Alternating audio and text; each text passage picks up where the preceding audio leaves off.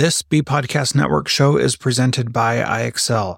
Loved and trusted by more than 1 million teachers, IXL enhances your teaching and takes work off your plate so you can make an even bigger impact on your students. IXL delivers personalized learning across a comprehensive pre K 12 curriculum, including math, language arts, science, and social studies, and helps you assess student performance through actionable, real time insights strengthen daily instruction, close knowledge gaps quickly, and set every student up for success. Want to bring IXL to your school? Learn more at ixl.com slash BE. That's ixl.com slash BE. We are proud to partner with MyFlex Learning. MyFlex Learning is a scheduling platform that helps middle and high schools meet the individual needs of all students. Students can easily create and manage time for flex blocks, win time, activity periods, RTI, counselor and teacher appointments, and so much more. Even my favorite, synergy time. And with its built in accountability tool and reporting features, MyFlex Learning solves your challenges around getting kids where they need to be and understanding how flex time is spent. Make flex time work for you. Visit myflexlearning.com slash BE to learn more and receive $500 off your first year. That's myflexlearning.com slash BE.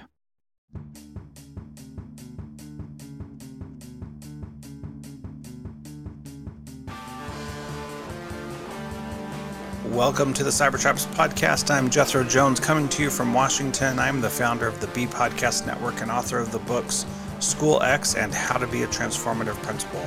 I am a former principal at all levels of K 12 education. Greetings, everyone. I'm Frederick Lane, an author, attorney, and educational consultant based in Brooklyn, New York. I'm the author of 10 books, including most recently Cyber Traps for Educators 2.0, Raising Cyber Ethical Kids, and Cyber Traps for Expecting Moms and Dads.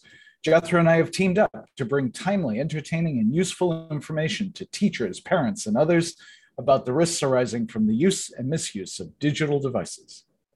Over the coming weeks and months, we'll be talking to some of the world's leading experts from the fields of education, parenting, sociology, and cyber safety. Join us as we look at what it takes to better navigate our increasingly high tech world. For more information or to donate to our work, please visit centerforcyberethics.org. The Cyber Traps podcast is a production of the Center for Cyber Ethics, a 501c3 independent, nonpartisan educational institute dedicated to the study and promotion of cyber ethics as a positive social force through research, curricula development, publishing and media, professional training, and public advocacy, all of which Jethro will be talking about tonight. Isn't that fascinating? Well, it is it is good. We have our uh, Center for Cyber Ethics board meeting not too long after this podcast is recorded, and uh, I got to say it's a great opportunity to talk to the people who are working with us on the board and to start laying some plans for the fall and the upcoming year. Yeah, I am really grateful to have people who care about this and are interested in it. And if you are listening, then you must also be interested and care about this. And so you should reach out to us and say, Jethro, Fred, how can I be involved? Because we'd love to have you join us in this work, and we need all the help we can get because this is a massive, massive undertaking. Well, and you could have just stopped at we need all the help we can yes. get would have been more than sufficient but in any case um, we certainly do encourage people to uh, approach us with ideas of issues they care about, ways in which they might be willing to help us do this. Um, obviously, if you just want to click the donate button, that's fine by us as well. So, yeah, all we'll good. Take that too. All right. So, our episode today, Jethro, is. Oh man, uh, you you titled this "To Catch Creep," which I I like and I think is good, and it underscores uh, some some nuance to what we're talking about. So what happened is that students at Davisville Middle School in North Kingstown, Rhode Island, set up a Discord channel to document inappropriate behavior by their teacher. Now, and there's a lot to unpack in that yes. I was just going to say that's the headline but let's talk a little bit more about this because um, yeah. there there's a lot going on here, and we want to to set up a few things before we even start talking about it. Though, um, number one, kids are not and should not be the ones bearing all of the responsibility for catching a creep, which is what some of that nuance there is. Is that this really relied on kids to document and to report the things that they were seeing in a way that was undeniable that they couldn't they couldn't brush it off as idle kids just being kids you know they had to take or making trouble or yeah, yeah. right exactly so yeah there's there's a real backstory here to this particular headline and i you know i do feel like it's an opportunity for me to give a shout out to my hometown newspaper the boston globe uh, the Providence Journal from Providence, Rhode Island, has been very active in reporting on this school district. Uh, this is very much in my backyard, Jethro. You know, I grew up in southeastern Massachusetts. Uh, I have family living in Rhode Island now, so I know this area a little bit. Mm-hmm. And um, yeah, boy, these stories are just challenging. And I think as we walk through what's going on in North Kingstown, the one of the takeaways we'll talk about at the end is is is really a lesson you and I talk about for teachers as a whole, which is to say that if something goes wrong in how you behave professionally, it's going to open a can of worms. You know, people are going to start going through your social media. In the case of a school district, they're going to start doing public record and they're going to do court case searches and stuff will emerge and in North Kingstown, you know, we've got the headline of what the kids were doing, and we'll get that, we'll get to that in a moment. But this was already a district that was facing some serious concerns about how adults and administrators were dealing with potential problems in the district. Well, and this is a big issue about how you deal with these situations because it is 100% wrong and you have to take a stand against it. And if you allow things to keep going on or there are open secrets that everybody knows about but nobody does anything about, all that does is invite other people to behave in the same way. And that is just not okay. And those are things that need to be stopped. And it is incumbent on the leadership of the school district and the individual schools to be clear about these things not being allowed to happen. Now, I want to share a quick story about that because I was in a district and there was a teacher who did something that I thought was incredibly inappropriate. And I wanted to come down on that teacher and say, This is not how we do things. And when I took it to my superintendent, the superintendent said, Well, the current union president has done much worse things than that. And we oh, have never disciplined her for that. Therefore, we can't do anything about this because we won't be whatever we do to discipline the person won't stick because the the union president has gotten away with worse things before and they'll say you can't discipline this person for this because you didn't discipline me for that in the past. That, that is an awful precedent. Awful, to to right? Horrible. It is that it is, is not good. I mean, talk about creating a culture of uh, acceptance, a, a, culture of condoning. What a, I mean, what a miserable way to run things. I know, right? It's it's awful. So it sounds like this same kind of thing was happening here in Kingstown. And well, there was certainly tell us some about that. Right, right. And to be clear, North Kingstown. North Kingstown. sorry, I didn't no, know no, there was a South or regular Kingstown. I'm I can't say for dead certain. We can Google map it at some point, but uh, just in case, we don't want to have angry emails from Kingstown saying, "Hey, not our problem, dude." Yes.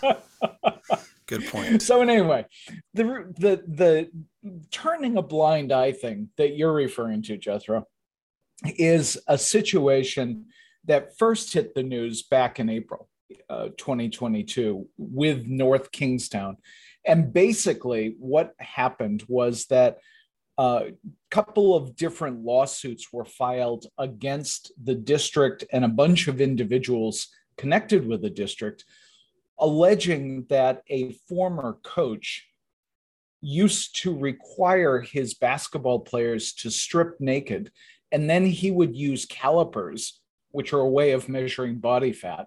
He would use calipers on their body, oftentimes quite close to their genitals, as a quote unquote body fat check. And that he was ostensibly doing this to make sure that they were as fit as they needed to be, to encourage them to work out, so on and so forth. And not surprisingly, it made many of the players deeply uncomfortable to have their coach doing this. But here's the coercion part within that power dynamic, which I'm sure you're familiar with, which is that these are kids who are trying to get a spot on the team. They're trying to get playing time from the sky, from the coach. And so they don't feel like they're in a position to say anything about this. And so, you know, this is where the open secret comes in, you know, where kids obviously talk about this. Um, some sort of tried to laugh it off as kind of a hazing thing in a way, or a how tough are you kind of thing. Um, but, you know, really, it's wildly inappropriate for a, a non-medically trained coach to be doing this presumably non-medically trained but uh, you know it just it's it's such a invasion of the player's privacy so you know as the complaints began to emerge in 2017 and 2018 you began to get a lot of those kinds of comments that you were talking about jethro being, well, that's just Coach Thomas. That's the way he runs his program, uh, that kind of thing. Um, you know, don't really, uh, don't really worry about it. Uh, just go along with it, that kind of thing.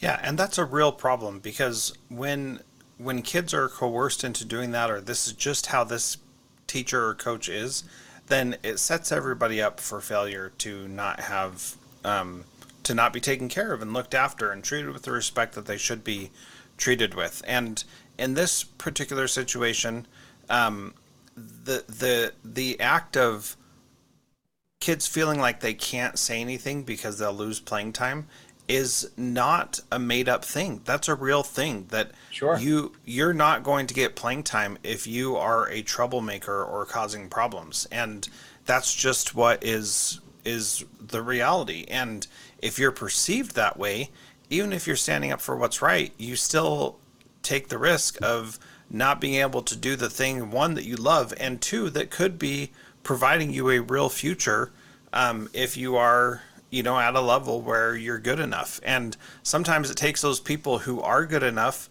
that it doesn't matter what the coach says or does that they're going to have a bright future it sometimes takes those people to exercise even more courage and stand up for what is right, even though that is still very challenging for them.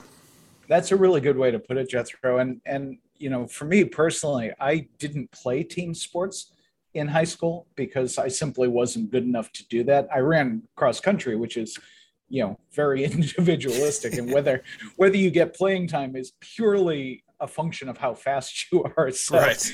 there's, there's a lot less going on there. Um, but I certainly had classmates who were faced with that dynamic. And to the best of my knowledge, nothing like this occurred. But um, you know, I I know that they felt pressure to be as favorably viewed by the coach as possible, and you can really see how that dynamic could go sour, which it clearly, well, we shouldn't say clearly, which it allegedly did in North Kingstown. Yeah. So let's um, let's move on to the case at hand. There's more here in the in the in the show notes, unless there's something else that you feel like we really need to to highlight before we move on. Well, that's a that's a great point. The only thing that I'd like to highlight purposes of our educational audience is that the lawsuit, as I said, um, is includes North Kingstown as the defendant, but then it also names individual school committee members, the finance director for North Kingstown, uh, the former district superintendent, uh, Philip Auger, and the former high school principal and assistant superintendent, Denise Mancieri. So, you know, for those of you who are serving as administrators, um, you need to be aware that if something really does go south and there's harm to children, uh, there's there's a real possibility that your name will end up on a lawsuit like this, and and even if you're ultimately relieved of any culpability, there's still the cost of defending yourself. There's the disruption, so on and so forth. So, you know, the takeaway from that is to try to confront potentially harmful situations hopefully and as quickly as possible. Yeah, and and to that point, uh, lawyers have counseled us as principals numerous times that when there is a lawsuit, that they are going to name everybody they possibly can to uh, to make sure that people are paying attention and listen to it. So that is not. Uh, if you do ever get named on a lawsuit as a tangential person, uh, you should not be um, so worried that you can't sleep or that it's all about you because if you're doing what's right, then you can get off of that lawsuit um, pretty quickly. Is is how our the lawyers that have talked to me about that have have mentioned that. So uh, that being said, it's still scary Yeah. because nobody wants to be on a lawsuit. So that's uh, that's a reality right. there. And and right, and you don't want exactly. And and again, you know, as as has happened with many educators that I've interviewed or or written about in cyber traps for educators, you know, the problem with the internet is the the the follow-up stories don't get ranked as high as the initial stories right Yep. so you know by way of example one of the classic examples that has gone through you know several editions of my book is uh, the assistant principal down in virginia who was accused by the local state attorney of mishandling uh, of an underage girl and he was ultimately you know uh, dismissed from the lawsuit and uh, recompensed by the school board to the tune of $167000 in legal fees. But when you search his name the original charges yep. are at the top of the search results. And he'll never get away from that. Yep, for sure. yeah. So handling things correctly the first time is a big big deal Take the does- time to do it right. Yes. Right, which does bring us to the case that that is the bulk of this show, or at the heart of the show, which in the um, investigation around Coach Thomas and and what he was doing with his measuring devices, um, word emerged that a group of students had maintained a log of comments made by a different teacher slash coach that they felt were threatening or insulting or just creepy towards middle school girls. And number one, I think that these kids really deserve a shout out because these are sixth and seventh grade boys who are looking at the way their adult teacher is behaving towards their female classmates. And they, number one, recognize that it's not right. And then number two, they decide that they're going to do something about it. And, you know, in this particular case, and given the set of facts, there's no question that they acted honorably and uh, admirably, I think, in terms of trying to protect people that they cared about. Um, we'll talk about what could be wrong with this whole scenario towards the end. But at least in terms of this particular situation, uh, these kids were on the side of the angels. So what they did um, was to begin taking notes. Um, and you know there were a handful of them. I guess six or eight boys were kind of talking amongst each other or talking with each other about what was going on. But then the pandemic hit, and they started going remote. And so these little tech bros or tech geniuses, whatever you want to call them, Normal they- kids. normal oh well fine normal kids i'm just revealing my age here. So in any case these kids decided they would set up a discord subchannel and we can talk about what that is in a minute. Um, they named the discord subchannel after the teacher and then they also uh, labeled it pedo diary and you know, for those of you not up in your current slang, it's obvious. It's fairly obvious, but pedo is short for pedophile, which is how they viewed this teacher's behavior.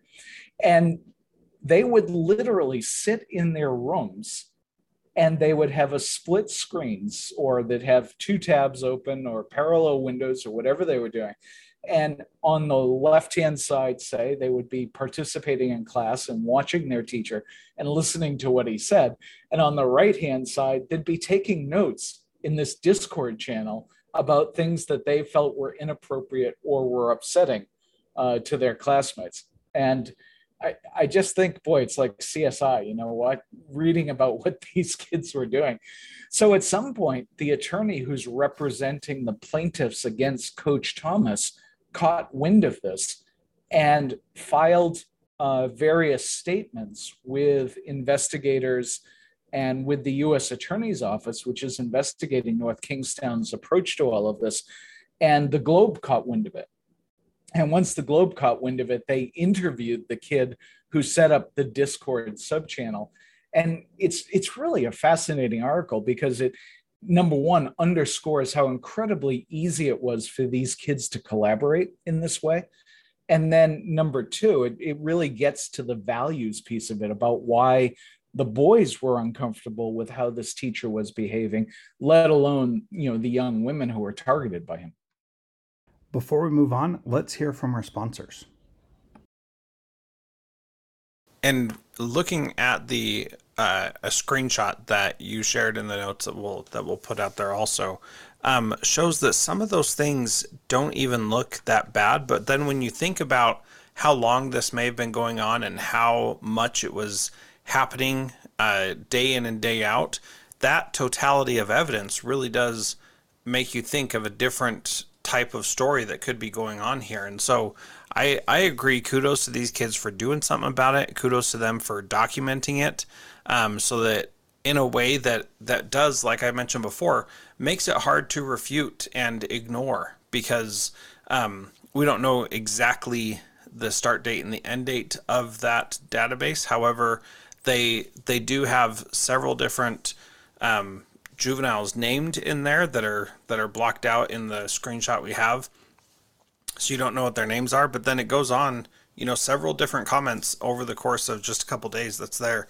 and that's a really concerning concerning thing to have have that going on. And i i appreciate that the kids did something and um and it's good that that something was done so that they could have a recourse to do something about it.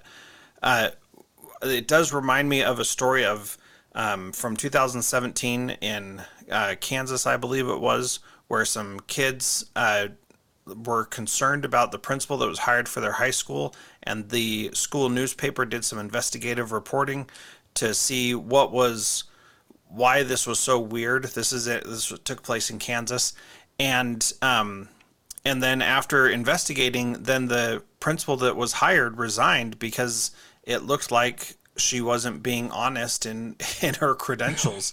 yeah. And I mean, I just love this idea of kids saying something's fishy and we're going to figure out what's going on uh, in both of these stories. And I actually interviewed the superintendent of that district about what happened um, for the transformative leadership summit that I put on that year. And and when I asked him about it, he said, "You know, this is us trying really hard to give our kids real world experiences. And it's not just investigative journalism, but it's also the welding program, the plumbing program that they have, the CTE, other CTE programs that they have, where they want kids to have real experiences. And he said, Yeah, it was embarrassing for me to have hired this person and then have it, you know, turn around and have these kids show that uh, I probably shouldn't have done that but he he took ownership and said he was grateful for the kids for being um, investigating that and not getting the wool pulled over their eyes. And what a neat opportunity for for those kids to have that real experience of doing something. Again, shouldn't be their responsibility, but grateful that they stepped up to the to the challenge. Well, and I'm really glad you included that particular example, Jethro, because it's a perfect bookend to what appears to have taken place in Kingstown, right? Where North Kingstown. Right. My mistake, right? All right. Bingo. You know, sooner or later it was going to happen. Um, so, what appears to have happened in North Kingstown, in which it's not clear that anybody was taking ownership of anything, you know, until they were literally forced to do so. And yeah. so, you know, I, I hope people can really reflect on these two different approaches and and take some lessons from it. Now, all of this being said, I think, you know, when we talk about the concept of cyber traps and, and what's going on in this particular case, you know, we do need to look at a couple of different issues. I think one of the key takeaways for administrators and for educators, which we've talked about in the past, is that technology is dramatically changing the power dynamic in the school environment. And you know, you, yeah. these are great examples of how administrators and educators can't necessarily control the narrative the way they used to be able to before all of this technology wound up in the hands of kids right now kids can really help to set their own narrative or challenge the narrative that the school is putting out like this principal is qualified yeah and and in this situation with the discord channel what you have there are time stamped um, notes about when things happened, which in any investigation, having those timestamp notes of when things happen and what the chron the chronology, the mm-hmm. the actual things that people are reporting happened. You know, it's one thing to say, well, the teacher said a bunch of inappropriate things. Well, what were those inappropriate things? Well, I don't remember, but they made me feel uncomfortable. Okay, that that's right that's not right and i'm sorry that you feel that way but if you don't have anything to say what it was then you know as the adult i can't do anything to help out there and say you know this kind of stuff is inappropriate. And and we can have you know bigger broader talks about what is appropriate and what's not but so many times kids would come to me and say this didn't this didn't make me feel good and it was it was rarely enough that I could actually do something about it. And anytime it was enough that I could do something about it, I was happy to be able to do something because, you know, getting two kids to say the same thing happened, you'd be amazed at how difficult that is. right. Well, that I think is is a great thing for people to think about. Another thing that people should think about in terms of the sophistication of kids in in using technology is that um, yeah this is something that's gotten a fair amount of publicity in the boston globe. But just think without even even being able to effectively research this think how far this story has spread on discord um, over you know voice over ip and in video games as people are playing. You know the the ability of kids to distribute information with techniques and with strategies on how to deal with different situations is immensely more powerful these days than it used to be. Now, that power, of course, can be misused by kids. I mean, one of the things that I talk about from the early days of the World Wide Web and so forth is that if you had kids who were out to get a teacher, who are trying to be vindictive or or harassing towards that teacher, they would set up fake websites or fake social media accounts and populate those online spaces with material that was designed to make it look like a teacher was inappropriately interested in young girls or young boys or both. And so there's there is that profound potential for misuse. And obviously you want to make sure that kids understand the difference between advocacy and vigilantism uh, so, you know, that's an ongoing lesson, I think, for educators and administrators to provide to students. But, you know, the reality is that we need to grapple as educators and as school communities with the capabilities that kids have and and hopefully steer them towards the light as opposed to the dark yeah, absolutely, and that's something that like the the program called Cyber Tra- Cyber Patriot through the United States Air Force is a way to help kids mm-hmm. get involved in technology and using uh, advanced technological tools, but to do it for a good purpose and teach them ethics as they're doing that, and and that kind of a program I think is really beneficial to to have a, a way to teach kids how to how to make good choices. Now, as you mentioned, if somebody falsely accuses someone of something or creates this uh, pedo database for someone who is not doing those things, it can be incredibly harmful. And it's important to recognize that um, kids are not you know the documentation is helpful and beneficial, but they're not professional documentarians, and they're they're not including the context around these things that were said. They're not including you know why they the teacher may have said those things. They're they're basically, in my opinion, looking for any evidence that supports their claim that this person likes young girls, and and that's where you know when when you have those filters on then you you are not biased. You are very I'm sorry, you are not unbiased. You are very biased in what you're specifically looking for, and you can twist things to be inappropriate that that might not be intended that way or that are very much not intended that way. And sometimes people say things that are are inappropriate and they don't mean to. But the reality is is if you are it, you know, if if you're not if you're accusing someone of something that they're not really doing, that's very damaging and harmful. Um, but if you're seeing it and it's there's evidence there, then you know this this could result in a boy. This is not appropriate behavior, but it's not fireable offenses. Um, or it could be this is awful and there's there's criminal intent behind it, and and you know we could throw the book at this person and knowing where this particular case is, we still don't know the answer to that. Well, that's true, and and it's going to take a little while for all of this to, as we used to say in Vermont, sugar off to a result that we can actually we can actually discuss further. But that actually, Jethro, does lead very neatly into one other topic that has emerged from this particular case, which is that the educator who is the subject of the Discord channel, um, was eventually removed from the North Kingstown district, but wound up working in two other school districts in Rhode Island and is currently still licensed as an educator in the state. Now, you know, obviously there's due process concerns. Everybody is entitled to, you know, uh, the the appropriate process and an opportunity to defend themselves.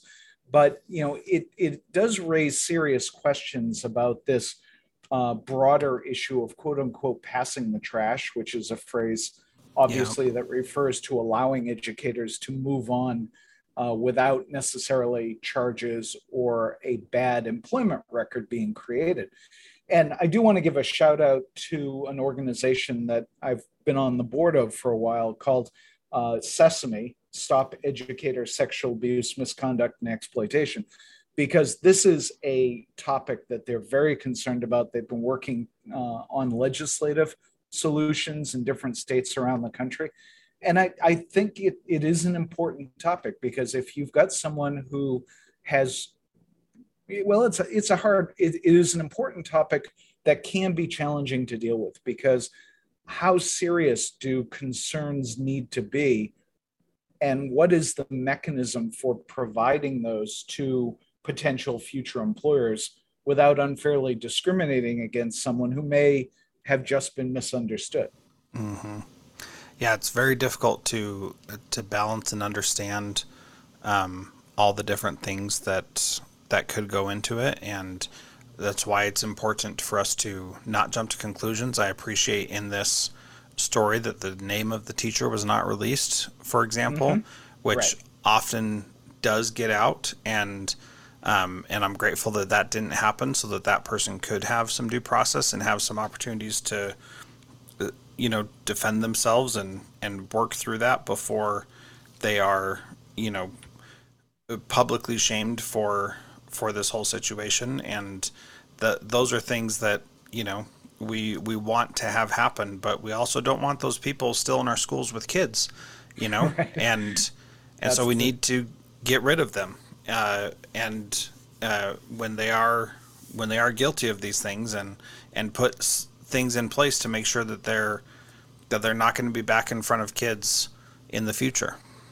Well, the New York school system, um, or at least the New York City school system, which of course is enormous because there's a million odd kids or something like that in the in the school district.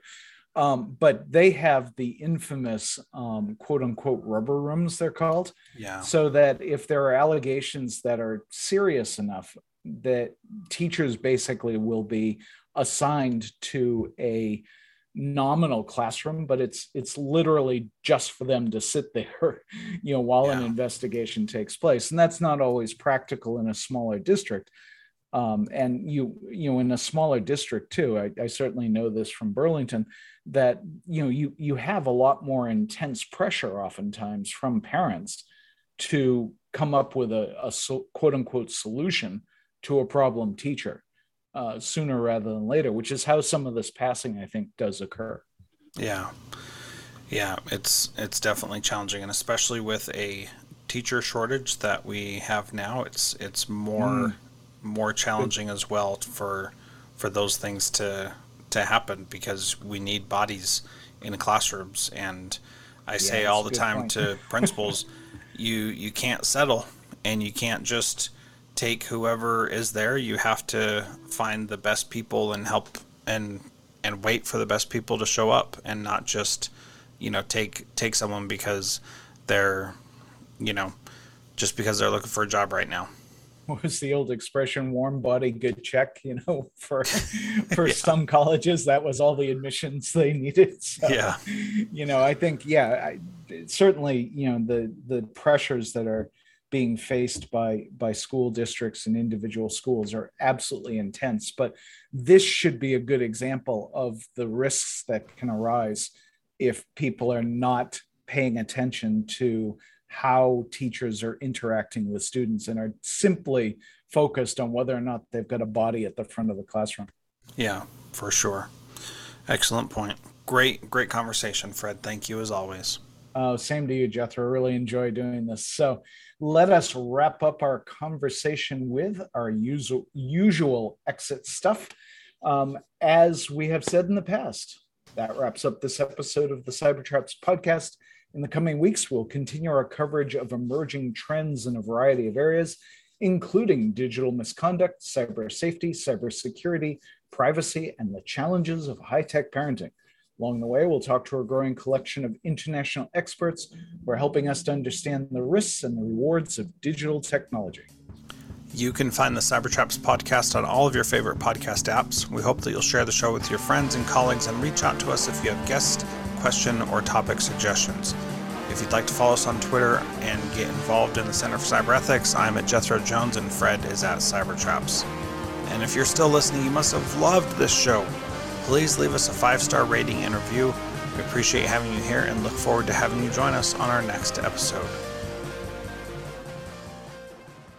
There are lots of solutions out there for giving students what they need when they need it. But when do they actually do all of those things? You need flexible time. When added into your master schedule, Flex Time enables students to get extra help or intervention, meet with teachers, make up work, get physical exercise, and try new enrichment offerings. If you're thinking of giving it a try, check out MyFlex Learning, which unlocks the benefits of flexible time without all the headaches you get with it usually. Its intuitive design and SIS integration makes implementation and training a breeze. Make your flex time work for you. Visit myflexlearning.com/be to learn more and receive $500 off your first year. That's myflexlearning.com/be. Do you want to save time on prep work, increase student achievement for all of your students, reliably meet Tier 1 standards? You can do it all, but don't waste another minute. Head straight to ixl.com/b to learn how IXL's research-proven teaching and learning platform can help you achieve these goals. That's ixl.com/be.